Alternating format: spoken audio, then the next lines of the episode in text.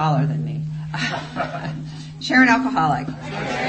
Okay, um, well, this is, uh, I'm going to talk about amends and forgiveness, and um, I'm going to, st- all right, I'm screwing you up, Deb. There, is that better? They're better? Where's the main? We get a, a man here that likes dials.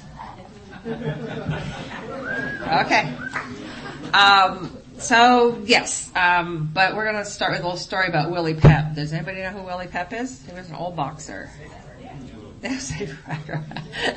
he was he was a boxer and and he just um, he would go in the ring and he'd always get beat up and he you know he'd take the like he, he wouldn't take the 10 count but he'd stay down until about seven or eight and then he'd get up right? And then and the and his his manager kept saying willie stay down? Look at your face. Look at you. And he just stayed down the next time and he couldn't do it. He kept having to pop up and said what's wrong with you you got brain damage or something he said i don't want to start no bad habits and i just and I thought, that's you guys here. You're here. You're not starting no bad habits. Thank you for coming again. We're at round three. And, uh, yeah, I had a little 20 minute, uh, cat nap and, uh, went outside and got attacked by a mosquito, but we handled that. So, so it's all good. And, uh, we'll go right from Willie Pep to Carl Jung. I think that's a good segue. And I just, you know, Carl Jung, thank God that Rowland went to Carl Jung because, um, you know, Rowland was an alcoholic, and Rowland Hazard, the one who went to Ebby, who started the whole train to, of, of spiritual sacred moments to get us here, to have Bill and Bob finally meet at the gatehouse. And, um, he was, came from an affluent family and they, he was an alcoholic and they just couldn't figure him out.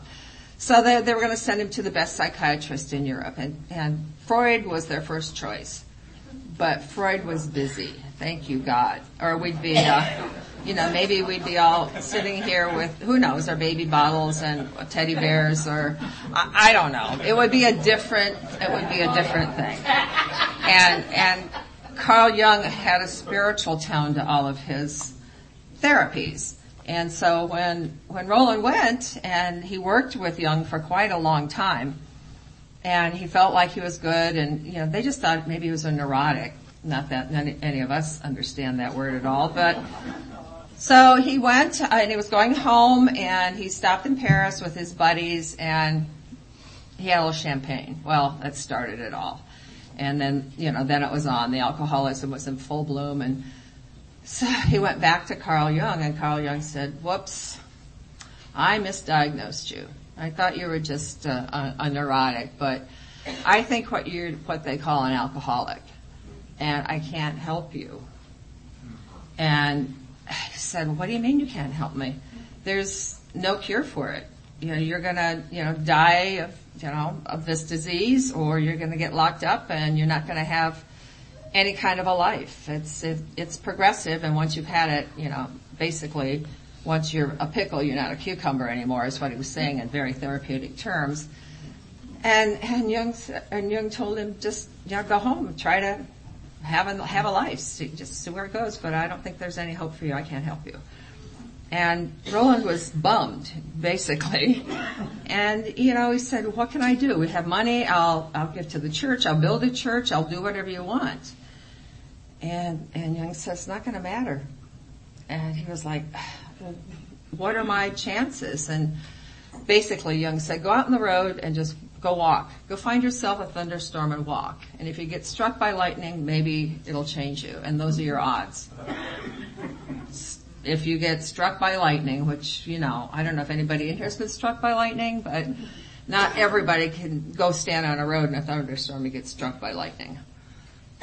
And I think about that, you know, if he would have been despondent enough, he might have killed himself too, and then we wouldn't have had him meet Ebby and on we go. So, the more I read into the history and look at all of those moments that might not have happened, that we get to be here, and that, you know, Sandy used to talk about, you know, when there was only one meeting a week. they, had, to do a lot of spiritual work in between. You know, and they had one meeting a week and they'd have to go out into the world and they had a, they built the community around calling each other, seeing each other because there was only one meeting a week back in the day. And they had to really work their spiritual tools. They had to really find God. As we know, uh, Dr. Bob was big on that. You know, you gotta have your God or you're not even, we're not even gonna go forward here. So, um, I just am so grateful that we have, you can parachute in any city, really, almost anywhere and find the AA meeting. You'll find the best place to eat. You'll find where you got to hang out. You'll you know, where where to where to go get your oil change. I mean, you know, we just we're a community, and we need to take care of this community. We need to take care of each other. Not everybody's going to come a day and and um, get their own way. if you can come in day and know you're not going to get your own way the rest of your life, you know, that's good. And not everybody's going to like you, and you're not going to like everybody else. That's okay. But the egalitarianism of alcoholism is if we all have it, there's a solution. And the solution's for everybody. It doesn't care who you are, it doesn't care where you come from. If you're an alcoholic and you surrender to the solution, you can have it. And that's how we connect up, because it's a common problem with a common, you know, the, the common solution. And I don't know where you can go like that. I, I just don't know where you can go like that, where we're in unity. We're in unity.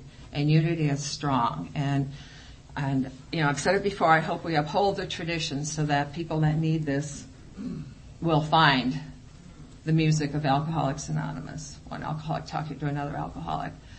So um, those things are very important to me the longer I'm here, and um, you know, I don't, you know, I just recently have delved a little bit more into the concepts, but um, I was a general service once, and then I was like, okay, I'll go. She told me you got to do this commitment. My first sponsor, the scary one, and I, I said, okay, all right. And she said it's for two years. Oh my God, two years. I think I, I almost hit her. Really, two years. I don't do anything for two years it just seemed impossible, and I didn't get it. I didn't. I'd like to sit in the service meetings and go, oh, why do we care about this? And then after two years, I became a DCM for two more years, and then I, I just, um, I kind of just, I said, I don't think it's my thing. It's great, but I really don't want to run for an office, and I'm sponsoring people, and that seems to be more where I feel effective. So we all have our spots. You know, we all have our spots, and you know, also everybody's in various degrees at a 180 degree turn here, so, you know, we have to have patience with each other too. And some people click around a couple times and stop and, and, you know, I used to say, how can he be cheating people out of their money? He's, he's a sober alcoholic. He's, you know, what's his sponsor saying? And how can they have an affair on their wife or their husband? That's, you know, what does their sponsor say? And, you know, it's like, they they can they can do it. Don't look too deep because then you might understand. You know, don't look too deep is what she said. So you know, and also when I was uh, when I would hear them say half measures avail us nothing, I used to think, okay, that's what does sixty percent get me? You know, I mean, like I was a little bit like trying to work the angle, which you know didn't really work.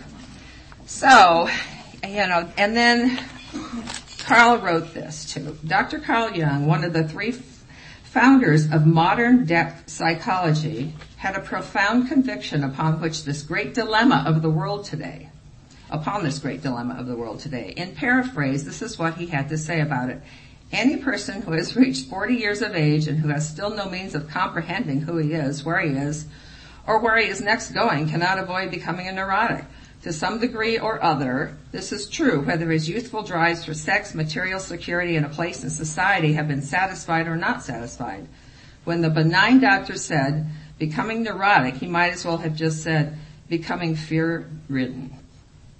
And we come in here fear ridden. I came in here fear ridden. And when I read the steps on the wall, you know, I was like, I didn't comprehend much, but I thought, I'm not doing that. I'm, I'm not, I'm not doing that. You know, I didn't really have an excuse for it. I mean, I sponsor a nun, I sponsor an ex-nun. I know that's a stretch after you heard my story, but, um, you know, the nun said, I've done all these already. You know, I've been to confession, I give my service to God, I, you know, all of that. um, she was a shoplifting little um, closet drinking nun, but literally in the closet so nobody would know. This is how sincere she was. You talk about getting rid of your bottles, right? You know, you're in the nunnery. They're watching everything. If your light is on, they're knocking on your door to talk to you or something. So she would go in her closet. She had a suitcase and she would wrap her bottles and then she would tape her bottles so they wouldn't clang around. And so she would sit in there with the no lights on in her closet, door closed to the rest of the nunnery, unzip her suitcase, take her bottles out one by one, tape them up, untape them, pour her drink, tape them up, put it back in there, get it all ready in case they came in. They couldn't see that. They might look in the closet and then have her drink.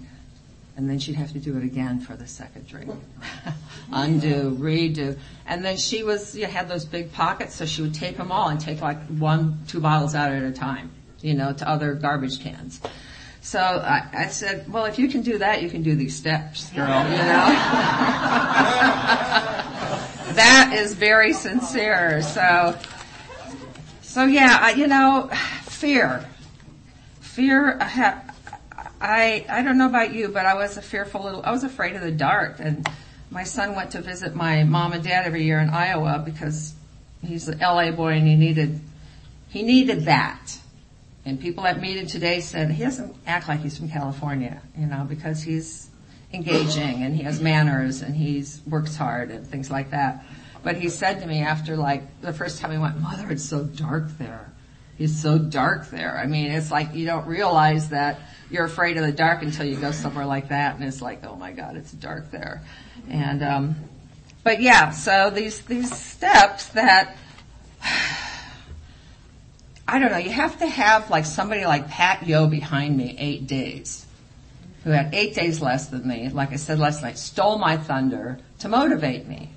Because it, she got, she cried all the time. Everybody was hanging out with Pat. No, poor Pat and her husband and this and that.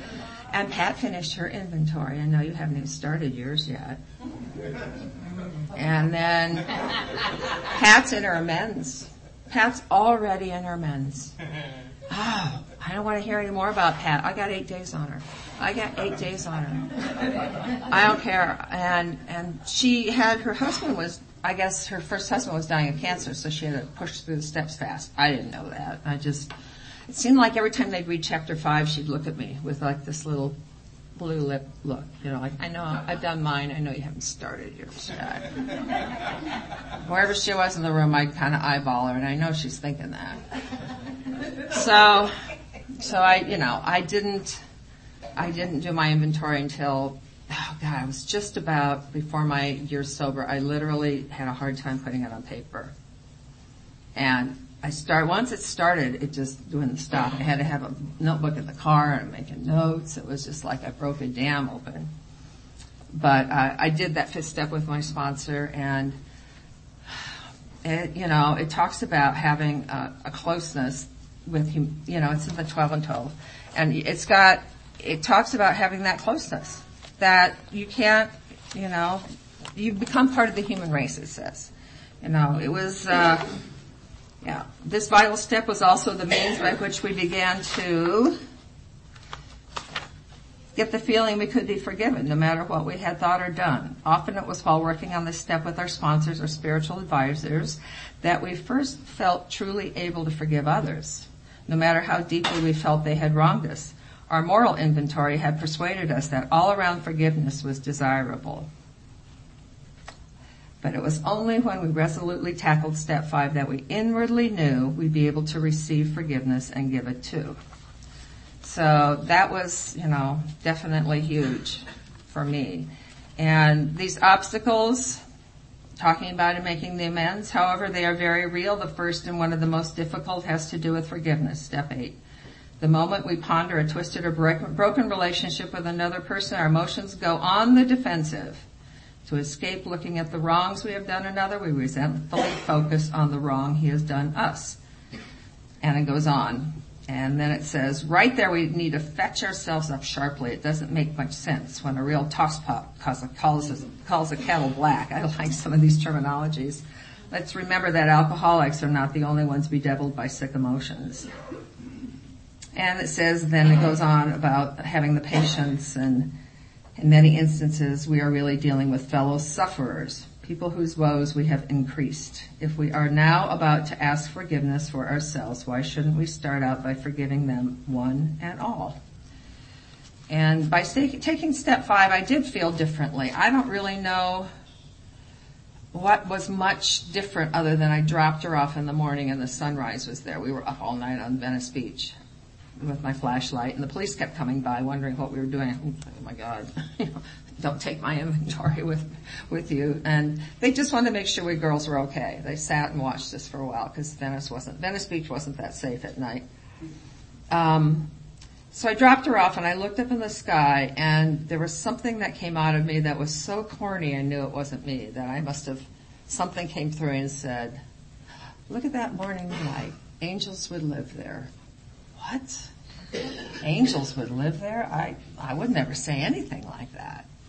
And it was just, it was a moment that caught me because it wasn't from me.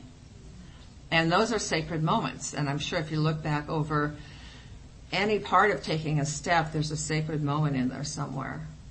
And those are, um, you, you know, it's like you can't walk out and get struck by lightning. Those are, you know, those come from the work we have done and the steps that have been laid out and, and the directions given and great, you know, great things can happen. Things can be forgiven that you never thought could be forgiven.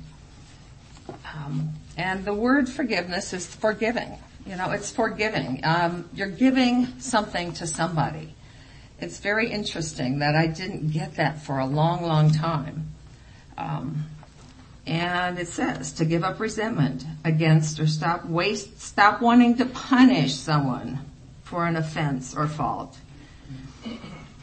And we grant forgiveness like we grant wishes. I think it's kind of funny. We grant pardons, we grant forgiveness, we grant wishes, you know, so it's, it's, it's a forgiving thing. It's a spiritual thing. It's, it's not anything very tangible, but it comes from spirit to spirit. And, um, I've seen a lot of great things happen with forgiveness. So back to Pat. Um, those eight, you know, I walked in that meeting that night someone had told her I had done my fist up and I was ready for her. You know, I was ready for her to look at me and go, "Oh no, you haven't done yours," but nobody told me they had told her. And when they read chapter five and they read four and five, she turned over and just big smile, big smile saved me. She just saved me a big, big smile. And uh, Pat and I have, been close most most of the time. Um, I was at the um, what they used to call it the roundup with Chuck C and and at the Riviera Hotel in Palm Springs. They, that was the first one before. Now it's called something else and it's in a different spot. But uh, everybody went, and I went back to Palm Springs, which was the scene of my crime, and um, I I ran into my detective at dinner. They drove right by the place where the the guys had taken me because I had to go back and look um, after I got out of the hospital with the detective. So it was like I was having these these deep moments of of kind of of fear, fear. I was very very afraid, and I was having a very hard time just being sitting in the room, and. I went to hug somebody and she st- she said, "Oh, my sunburn, don't hug me."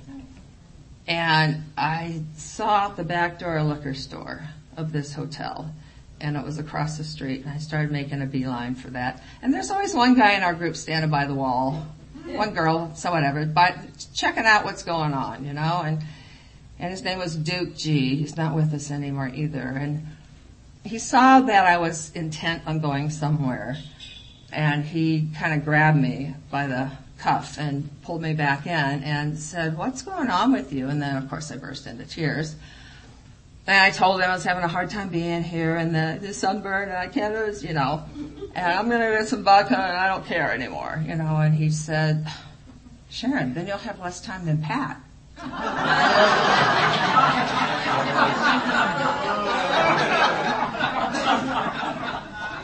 So thank you, Pat. Because I walked back in and sat at the, at the next meeting and the woman spoke, she said, she gave me some freedom. She said, we are not bad people trying to get good here. We are sick people trying to get well. And that gave me some freedom. And I kind of understood another level of that this is, this is gonna work if I do what I'm supposed to do. So, of course, I, uh, my, one of my big first amends was going home to Iowa. And we had written out something for my dad because I didn't want to, I didn't want to slip up, um, because I had a, you know, we hadn't really talked in years. And we hadn't gone eye to eye in years. And now they know I'm sober and I'm coming home for my first sober visit. And um, my mom and I were great. My mom and I always so bonded. And like I told you last night that she slept at night knowing where her daughter was safe with you.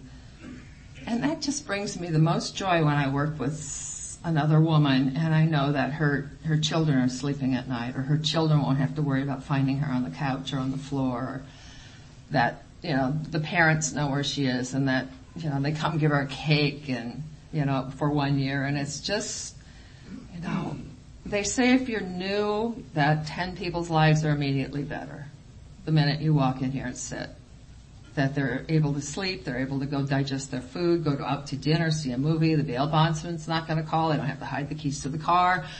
Their life, 10 people's lives are better immediately the minute we come into Alcoholics Anonymous. And so it's not about you right away from the start, you know, darn. But, um, takes a long time to kind of live like it's not about you. And it's very freeing. That's the freedom I've come to. And so I did go home and we wrote what I needed to write about my dad and we were, um, I've been there seeing family members and it was 10 days in and we're putting my, my luggage in the car to take me back to the airport and I haven't talked to my dad yet. And that intimidation from that sponsor, thank God, I knew if I got off the plane, she put me right back on the plane. So I said, hey dad, I need to talk to you. And it was this kind of, uh, Indian summer day in Iowa with blue sky, puffy clouds, warm. I remember leaning against the car. I said, I gotta talk to you, Dad. He said, okay. He leaned against the car. I leaned against the car. I remember the car being warm. I remember looking at my feet, my toes, that were making, I think, holes in the sand. The car was parked on sand and I don't know, maybe he was doing the same, but nobody was looking at each other and no one was, we didn't have a face to face. And I said what I needed to say to my dad, you know, and it was written and it was scripted and it was what I needed to say. And my dad was quiet for a minute and he said, I just always wanted you to be happy. So my sponsor said, that's a good start. start. So when you call home and you talk to him, you're happy. When you go home and you see him, you're happy. And, um, you know, basically gave me what he wanted me to be. He wanted me to be happy. So it didn't just all heal up. The, you know, the lilac bush didn't burn and this, you know, the earth didn't quake. Um, I just got in the car and came back. And as time went on with my dad, um, it got good. It got better. It wasn't just the weather. It was actually when he'd answer the phone, he'd talk to me instead of handing it to mom. Um, I don't know if anybody came from that kind of a relationship, but you know, mom always got on the phone and if there was anything from dad, maybe he'd ask her and, but it was, um, they met my, uh, first husband Al and they liked him and he was nice to me and he was, uh, funny and he liked my mom's cooking and when it came time to, uh, get engaged and get married, my dad and mom came out to California and we got two ex-Catholics got married in a Baptist church. Um, with a day at a time putting the vows and we had we were on a shoestring, so we had um, ham and cheese sandwiches. We had um, I had my grandma I had my mother's gown redone um, with beautiful silk by a girl in the group, and we had a lady who played Rachmaninoff on, on a classic piano. We had a guy whose wife sang. Um, he was the guy that did Fly Me to the Moon, so they were an artistic family, so she sang. Um, my dad got to meet an astronaut. He thought that was so cool. Um, and my dad went to an AA meeting. He went to our home group.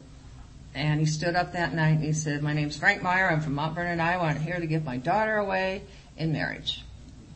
And, you know, it's usually alcoholics that stand up, but nobody said, sit down, you're not an alcoholic. They just said, hi, Frank. And he went over to the literature table. I didn't see that or I would have worried. And he did, he bought the big book. and, uh, after, after the wedding, he went home and read it. And it got easier going home. A little bit easier, but there was always something there. And what it was was my guilt. I owed my dad a lot of money. I owed my, I put my dad, I told you about him coming to the jail in Bogalusa, Louisiana. That cost him a lot of money. Um, I took a car once, came home, one of the cars was gone, never to be seen again. There, there was money there that I owed my dad that I hadn't cleaned up. And so when I was about five years sober, I got that better job with that travel agency and found out I was afraid to fly sober. That was like, I, I had to find God. I had to find God. You know, I, I couldn't, I couldn't continually live like that. And I knew God would give me a sign if I wasn't supposed to get on the plane, right? Well, I got a 12 step call right before I walked out the door once to go on a business trip and I'm on the plane. I go, oh crap, that was a sign, you know? I should have taken the 12 step call and canceled the business trip. We're going down. All right.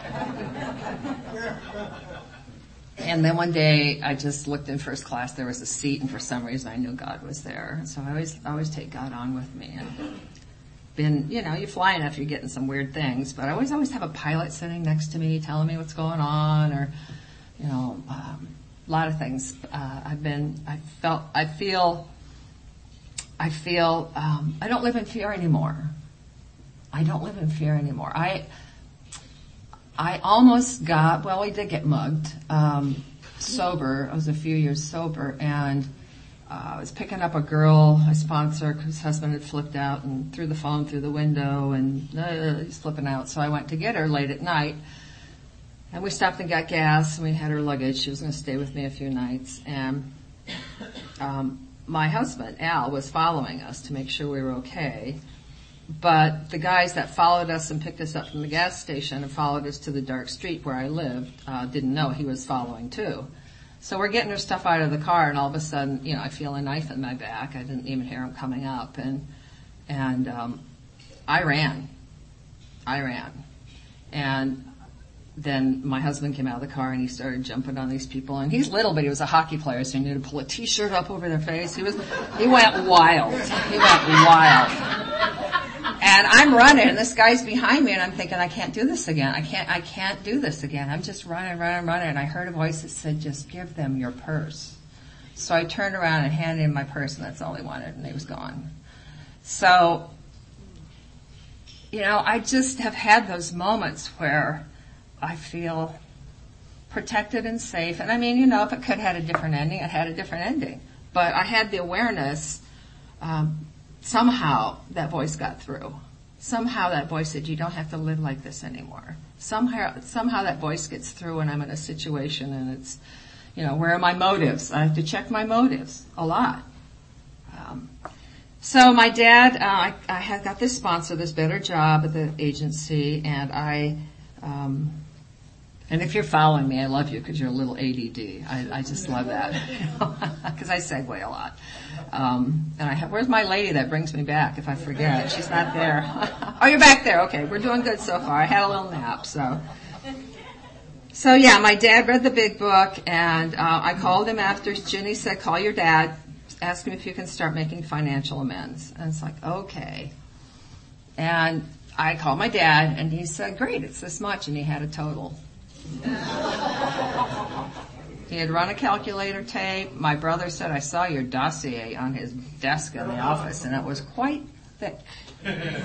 so he had kept every, probably every receipt and he ran a calculator tape circled in red and my dad had a big chair and he had books like this stacked. And somewhere in there was the AA book, the big book. And he had the calculator tape on page 78. It says most alcoholics owe money. It was sitting in there. He was ready for me. I told my mother, look, if she calls and I'm not home, here it is, right? So I had no resentment, right? I call my sponsor, she's laughing at me, she thinks that's so funny. And I think it's really high. Where did he get that total? And she's laughing at me. She said, okay, you know, don't be late with that check in the mail. Make sure you've got it in the mail every time on the month. Same, whatever date it is, every month. Because Bill and Bob are watching. Our founders, they're watching. Oh man, don't lay that on me. And then she said, being a sponsor who's had experience, who knows more than me, who's been down the road already, taken the time to come back and sit with me with my little whining. And she said, are you willing to grow through this with your dad? What does she mean by that? That's an mm-hmm. odd comment. Are you willing to grow through? I, I don't know what's at the other end of that, but it's my sponsor asking for something and I want to get off the phone, so I say yes. I say yes. And so she said, okay, don't send the cold hard cash alone in the envelope. Tell your dad about your life. Send him a note about your life. Not all the other successful ones, your life. Oh, that was hard. It was a little tiny note and I told him about the jail panel I went on. Because I, I didn't know. I didn't know what to tell him. And, you know, then did she send the check and the note on time? Yes, I did. She really checked up on me for a while. And I don't know when it was in the almost five years of sending the checks and the notes that I had a piece of paper. It was, you know, this big. It was a, this big piece of paper.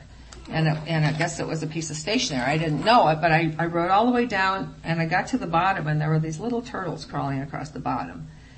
And I realized I had written that whole page without thinking about oh, that's not going to sound right, or what does that mean, or he's going to take it wrong, or I shouldn't tell him that.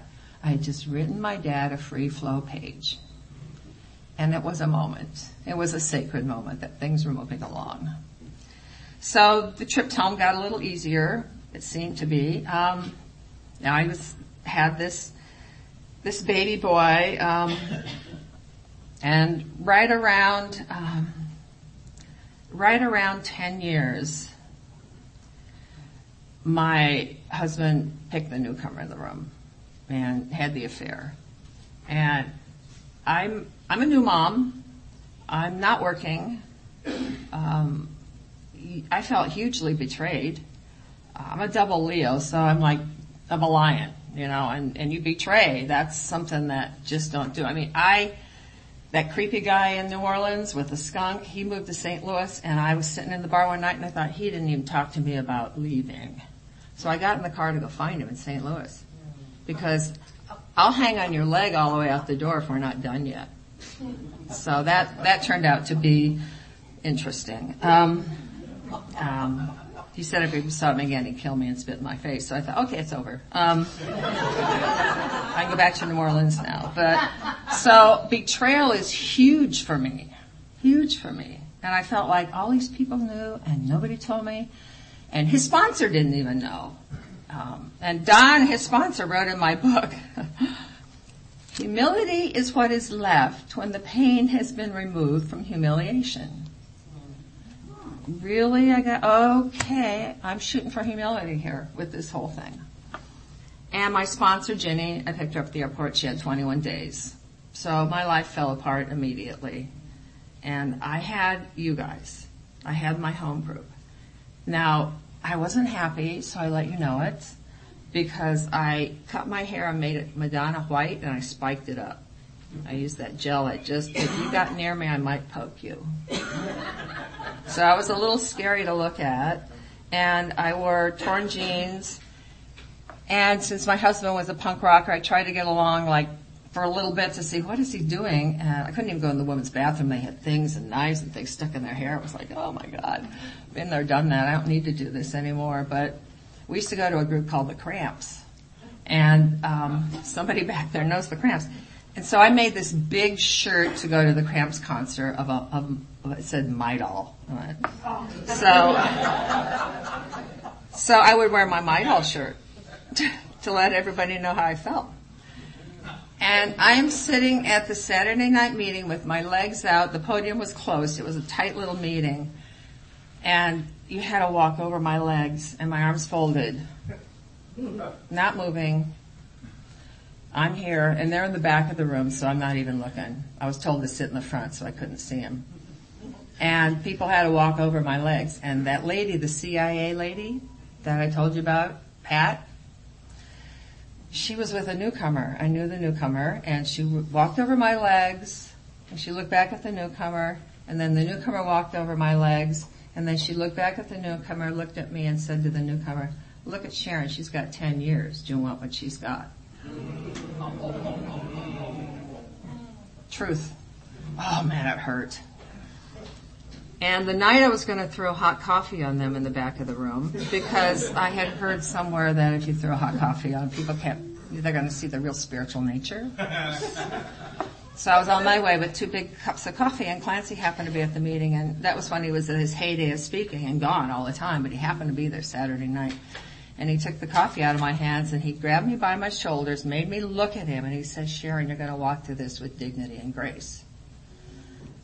And I would have stopped him there if he would have stopped because I would have said, I don't care about dignity and grace. I want revenge. But he added the words that made the difference in my life at that moment, louder than my head. So you can be an example to others. And I had enough respect for Alcoholics Anonymous to hear that. So I left them alone and I turned in the spare keys to the car that I had because I was going to drive it to the beach at low tide, his car. I had good ideas. I didn't do any of it, thank goodness. But um, so, and I did my inventory again, and I did my fifth step with Clancy again. I mean, I literally got thrown to my knees by this. And one night when I couldn't sleep at two in the morning, I wrapped my grandma's quilt around me and sat on the heater on the floor and just wrote.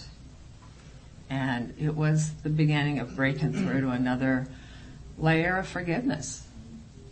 It, it was, it was a layer of forgiveness I didn't know was possible. But all I was doing was following direction. And um, I told you that my son would go over there. They got pregnant and married in that order, and you know I'm I'm I'm alone and I'm fine with it. And my uh, my car died. It threw a rod, and my I had my son in the car, but we were off the freeway, and so I called my dad and mom every Sunday night, like I did. And my dad, I told, yeah, I said, I, I the you know mechanic said I threw a rod, so the car's kind of gone. He's he told me about when he threw a rod in a big dump truck and we laughed about it, and two days later, my dad called me. He said, your mother and I were at the bank today, and the banker has an extra car. And it's got 7,000 miles on it, and we're gonna drive it out to you from Iowa. So my dad was able to be my dad with his daughter in trouble because the record, as Chuck C talked about, had been rubbed out it wasn't on hold. It had been rubbed out. And my mom got to be my mom helping her daughter go through a divorce. She said, we're getting you a new bed, you know.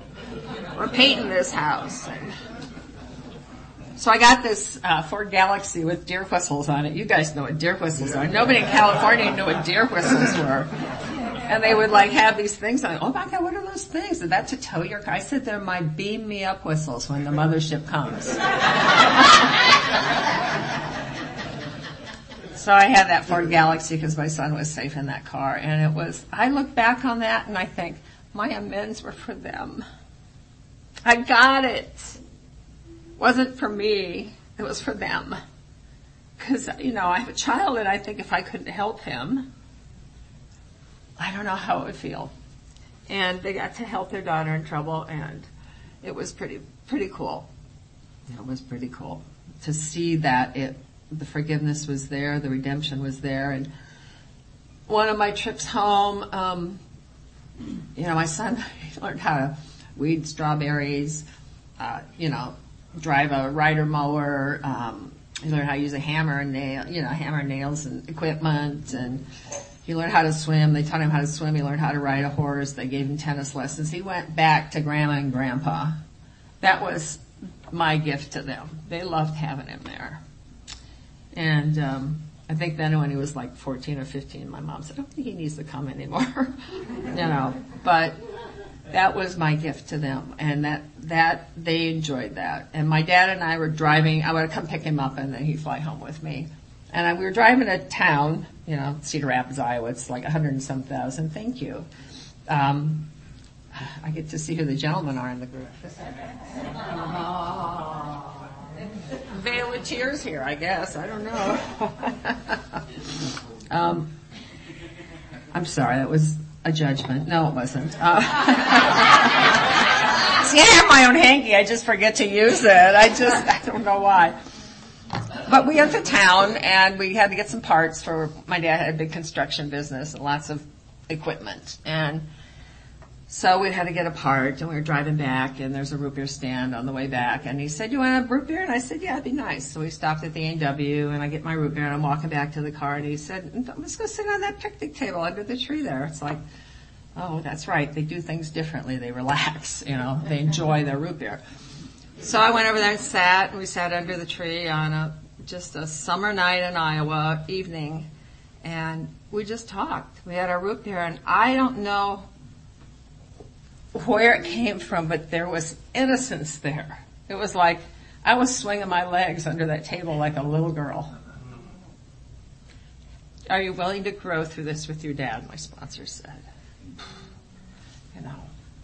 And the way it all ended with the money was he called me, he called me the day after Christmas, five years in, almost, not quite, and he said, Merry Christmas, Sharon, I don't want your money anymore. And then he said what made the big difference. Don't stop sending me your notes.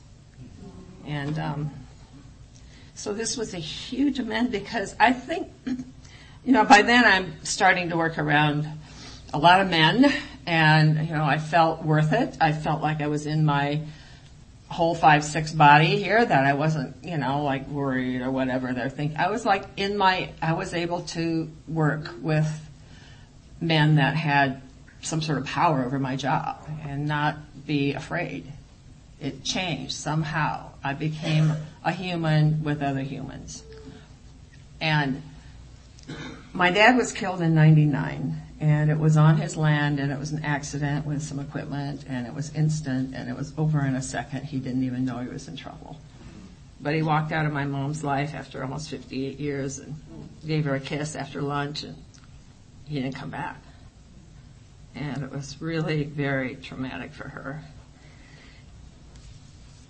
And this is kind of interesting, and I usually don't talk about this much, but I woke up that morning with impending doom, April 19th, 1999.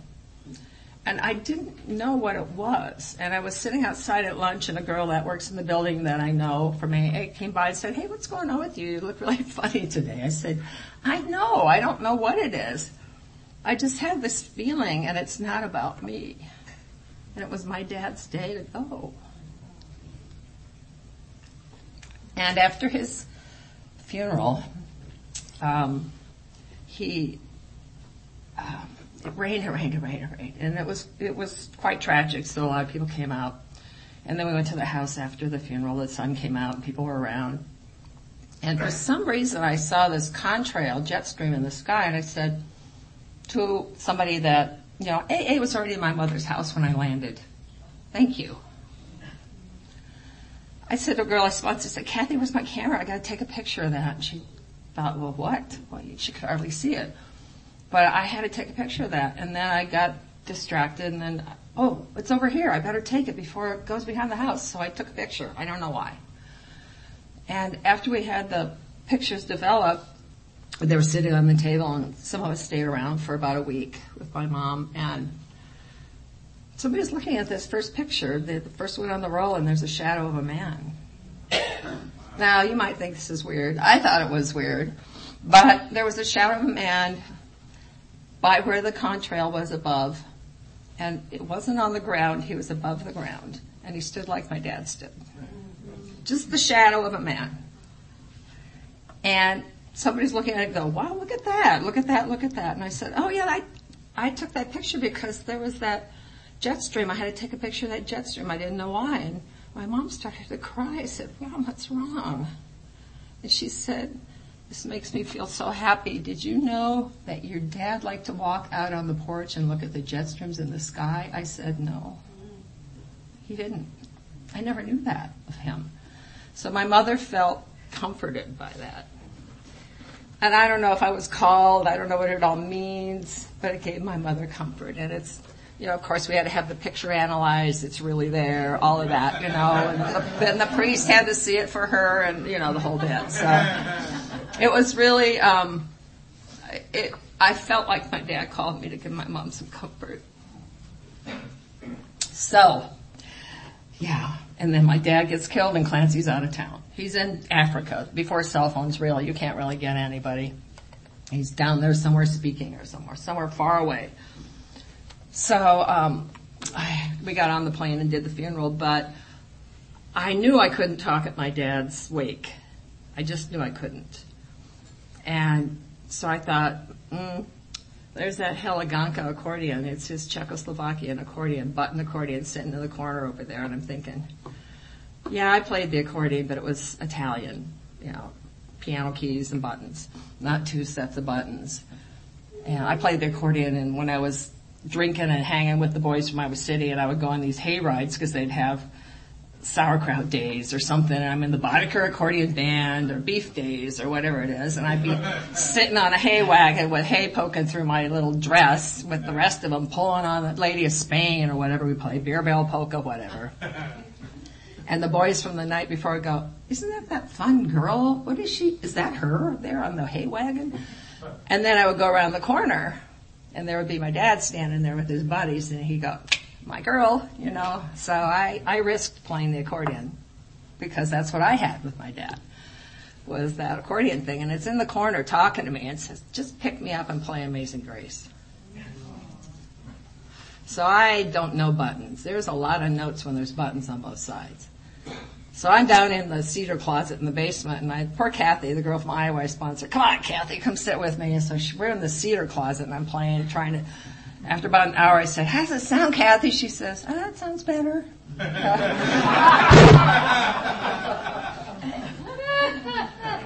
so it's raining. We're having the wake. I can't. Nobody knows me. They think I'm my sister. They, oh, you must be Nancy. I was like, oh, I just couldn't handle it anymore. So I went to the rector and I, I knew Clancy was back. So I called Midnight Mission. He didn't answer. I called back. I said, tell him it's, tell him it's me, right? Tell him it's Sharon and I gotta talk to him now. And so he gets on the phone. He said, I'm so sorry. I heard what happened to your dad. I'm sorry I wasn't here. So I'm sobbing. And you know, and if you sponsor anybody and you get them going, it's like, where are they? What are they doing? Are they a car wreck? You know, the cat died. Did they break a nail? You just don't know. You gotta like. so he's he's kind of understanding that I'm trying to play his accordion or something, and he just, thank God for sponsors. They can get through. He said, Sharon, just relax, relax. You're gonna do a beautiful job. I know you. You'll be able to do it. So go out there and play that for your dad. But do me one favor. Look around the church. There's not going to be a dry eye. But there will be a couple of people sobbing. I want you to look at those people because they're the musicians.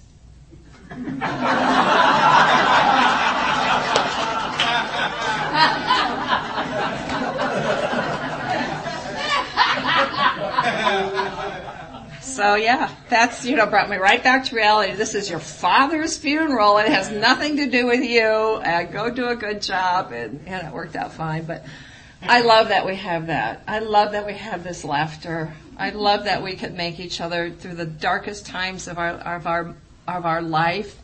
We can pull each other out with just some that crazy laughter. I don't know if you guys ever go to Tarantino movies, but we're the ones really laughing in those movies. And the rest of the people in the, in the, you know, movie theater are looking at us like, who are those sick people over there? so my father was the biggest amends. I got to write him one more letter and put my chip in before they closed. Well, the coffin was closed, but the little door that we put notes in, they closed the door and sealed it.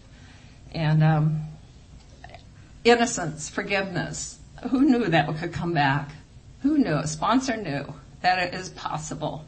And um, my um, my carnival, I told you about my carnival that I, how am I going to make amends for ripping off kids from not giving them teddy bears and being mean and, and, and trashing motel rooms as we went through town and taking what we wanted and leaving the rest behind. You know, I didn't know that someday I'm going to have to make amends for that. And then when my son had the rap sheet from the Lutherans and we sent him to the Catholics, um, they understood him. Um, Sister Sheila, who I sponsored, she said, he'll be fine. He's just creative.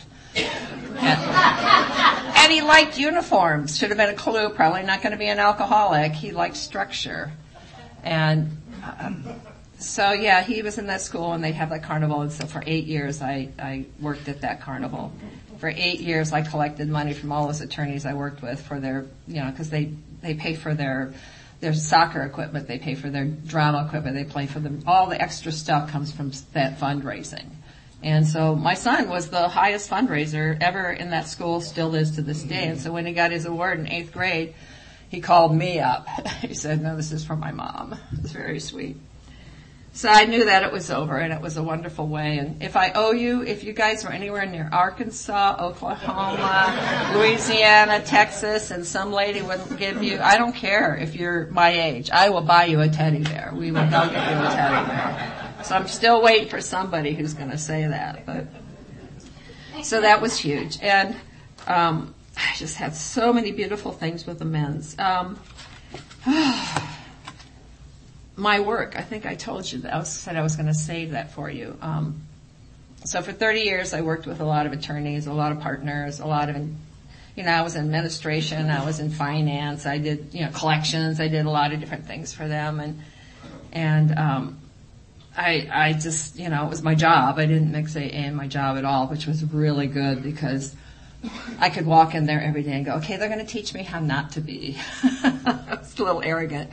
But then one day I walked in and I already know how not to be, you know, um, you know, and it's, it's like what the Buddhists do. They, t- they learn from people. They learn through the, you know, the suffering. And I was suffering a lot there, but I had my AA and I ran to my meetings and I could take calls and it was really good. And they, when my husband died, um, I called them and um, they said, well, take all the time you want, right? But then when I came back to work and then the funeral was, or the memorial was a couple weeks later. I came back to work and I said I wanted to take some time and, and they said, well, you have to take vacation time. I said, well, what about family medical? You've already taken those days. Okay, so I took vacation time and then I came back and I was, you know, everything was over and I'm back at work and my boss called me and I thought, okay, the tissues are going to come out, all of that. And he, he didn't, he just said, close the door and he said, you know, Sharon, I'm really, I'm really sorry this happened to you, but if you can't do your job, will you let me know? Uh, did I just hear that right? I think I got up and just kind of walked out of the room. And I didn't even know how to turn on my computer. I was in such shock. And I dug a hole out of my hand too, just by sitting there so I wouldn't, like quickly with my nail, so I wouldn't say anything or do anything. Um, and uh, I never felt quite supported after that. There was, you know, and I had this huge resentment, and HR didn't want to talk about it. They're just whatever. HR, you know, they didn't. It wasn't a supportive environment.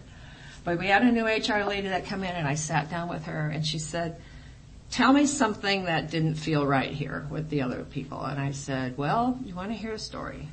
And I told her the story, and she felt so bad. But the good news is that happened about two weeks before one of the old time secretary's husband just died of a heart attack. And they knew how to support her. Wasn't about me. Wasn't about me at all.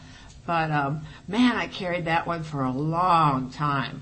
I carried that one for a long time. That took a lot of acting right. That took a lot of not cutting corners, and that took a lot of you know, thank God I had some ethics going at that time because, you know, I could have, I, I could have done some damage. I could have done, some, I had my hands on money. I could have done some damage. And then once I did lose a hundred thousand dollar check and I thought, did I do that on purpose? I found it. I, mean, I dug through everything, but I just, I was kind of panicked thinking, was I trying to sabotage myself? Cause, you know, it was, it was in me to think about it. So, you know, I, it was in me to think about. And um, so yeah, when when they eliminated my position after 16 years, it was really because they were moving everybody to Dallas. They had two millennials do my job, so um, that's the way it kind of was. And they all wanted to move to Dallas, and they knew I wasn't going to, so they had to have a separation agreement, and and I got to move on in my life. But you know, if I would have acted badly, I don't know. But I'm really glad that I did that, you know, for the secretary that needed them to have different means of support for somebody who's going through something like that. And um, okay, um, share your pain. That's something that I really know is that you know we come here and we share our pain. We talk about what's going on. Um, I, you know, cats go in a closet, lick their wounds, and come out. You know, and and we don't do that here. We we sit in the room with each other. We support each other like I said, people were at my mother's house before I even got off the plane. That's what happens when, you know, the AA um, word goes out. People are there. And the good news is, too, is that I've never heard anybody say we don't stay sober through that here. You're going to have to leave. I've never heard that. There's always somebody. We can find somebody.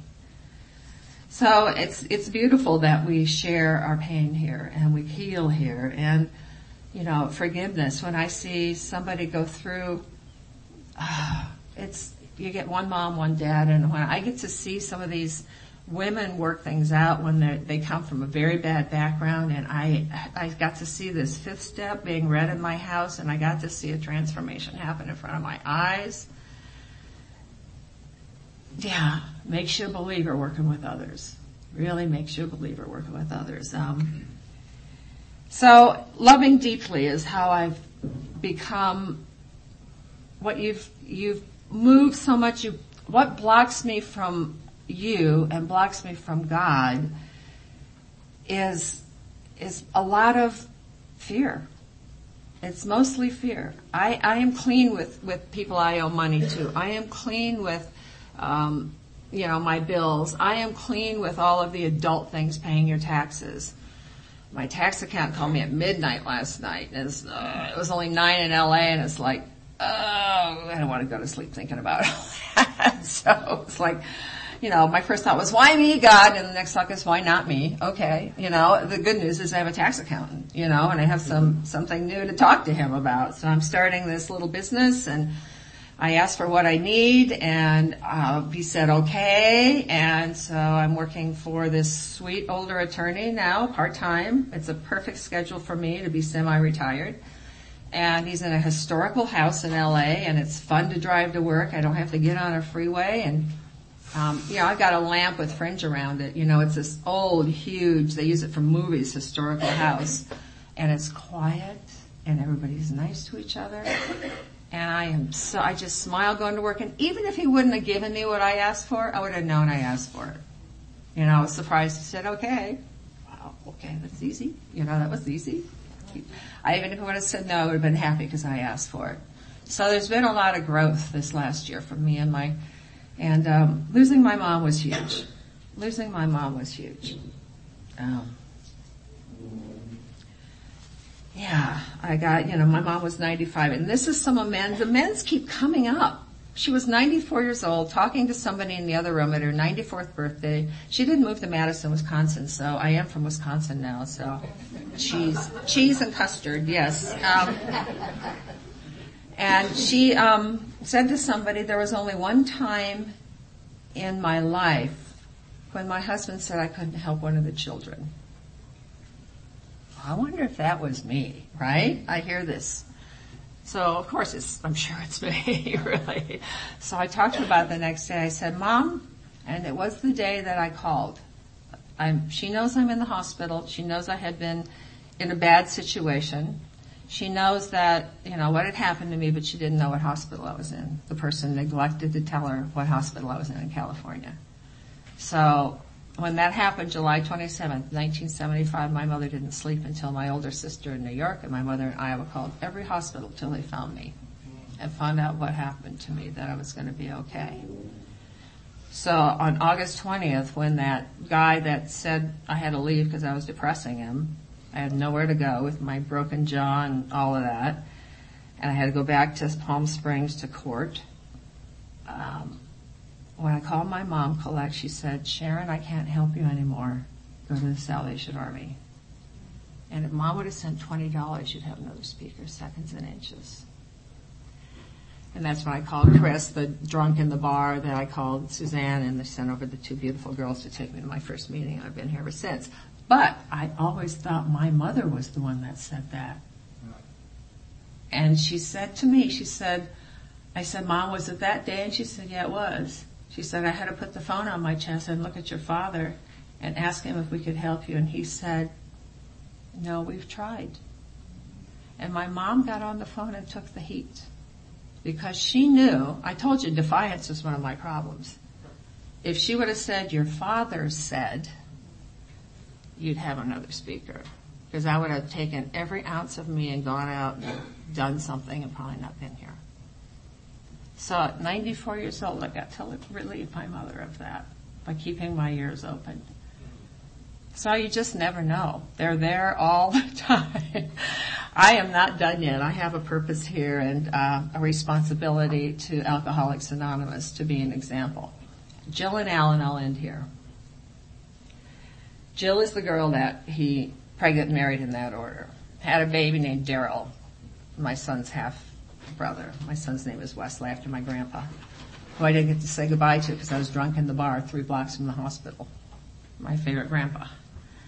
So my son goes there for um, every other weekend, and I told you she was nice to him and did nice things. And Clancy had said, "Bite your tongue," and I did. I bit my tongue. And I was so intense. I remember he looked up at me one night and he said, "Mom, you're a mean mom." A mean mom. So I started like really worrying about that, and I, I talked to Clancy, and he said, "Well, what does your son like to do?" I said, "I don't know, Legos." So we had Lego time, and my son said to me just this summer after all that happened with the potential wife, um, you're the most stable person, mom, in my life ever. You know, he's written me funny Mother's Day notes over the years back to when, when she gets mad at me, but I know she loves me to, you know, making a face on the, the card to now when it's, you know, you're, you're my forest mom. And, um, but he said, you know, I was a mean mom and we worked that out because I was just too intense. But, you know, I had that hard year. And Clancy said, just leave them alone. And then how they come is how they go sometimes. He um, left her for number three. And he's still sober somewhere in Nevada, doesn't have much of a relationship, but with his kids. But, um, yeah, Jill told me at some point after we got to be close again, we started slowly with the kids and the two ex-wives. We started slowly, like we would go on a little day ski trip. Or we would go out to dinner and the movies when the kids liked all those, you know, Lion King and all that stuff. And we started slowly, maybe coming over at Christmas to one of the other houses just to exchange presents. And at one point then, I don't know how far into our learning to have a relationship with each other, she said, you know, I knew I could do it because I watched you walk through it. You don't get to judge who gets your example. it's for fun and for free. And um, she gives me a cake every year and she likes to tell everybody that, you know, we were both married to the same man and then she pauses at different times. and she is one of my dearest friends, dearest friends. And who knew that my example was going to help her? And then year one year, one month and 14 late, days later, that's when I got to walk into a life with my man, Casey. And, well, who was counting? Um, but the door opened and I ran like hell to put my shoe through it crack that door open. A new view, yes. You know, sometimes those hallways get you. That's all. It's just a hallway. It's called growth. It's called, you know, humility after the pain has been removed from humiliation. And if you're in the hallway, talk to somebody else. They're in a hallway too. You know? Hang some art, throw open the windows, go hang out with them, go to a movie, eat some good food, get to a meeting together, get through the hallway. You know, we all get through the hallway if we stay here. And I'm in a new view now and I'm just so excited to share it with you guys. Forgiveness is a very, very powerful tool. Very, very powerful tool. It's, um, I love this. Bill, a full and thankful heart. I try to hold fast to the truth that a full and thankful heart cannot sustain great conceits. When brimming with gratitude, one's heartbeat must surely renew in outgoing love the finest emotion that ever came. So, love is the answer. Thanks for having me.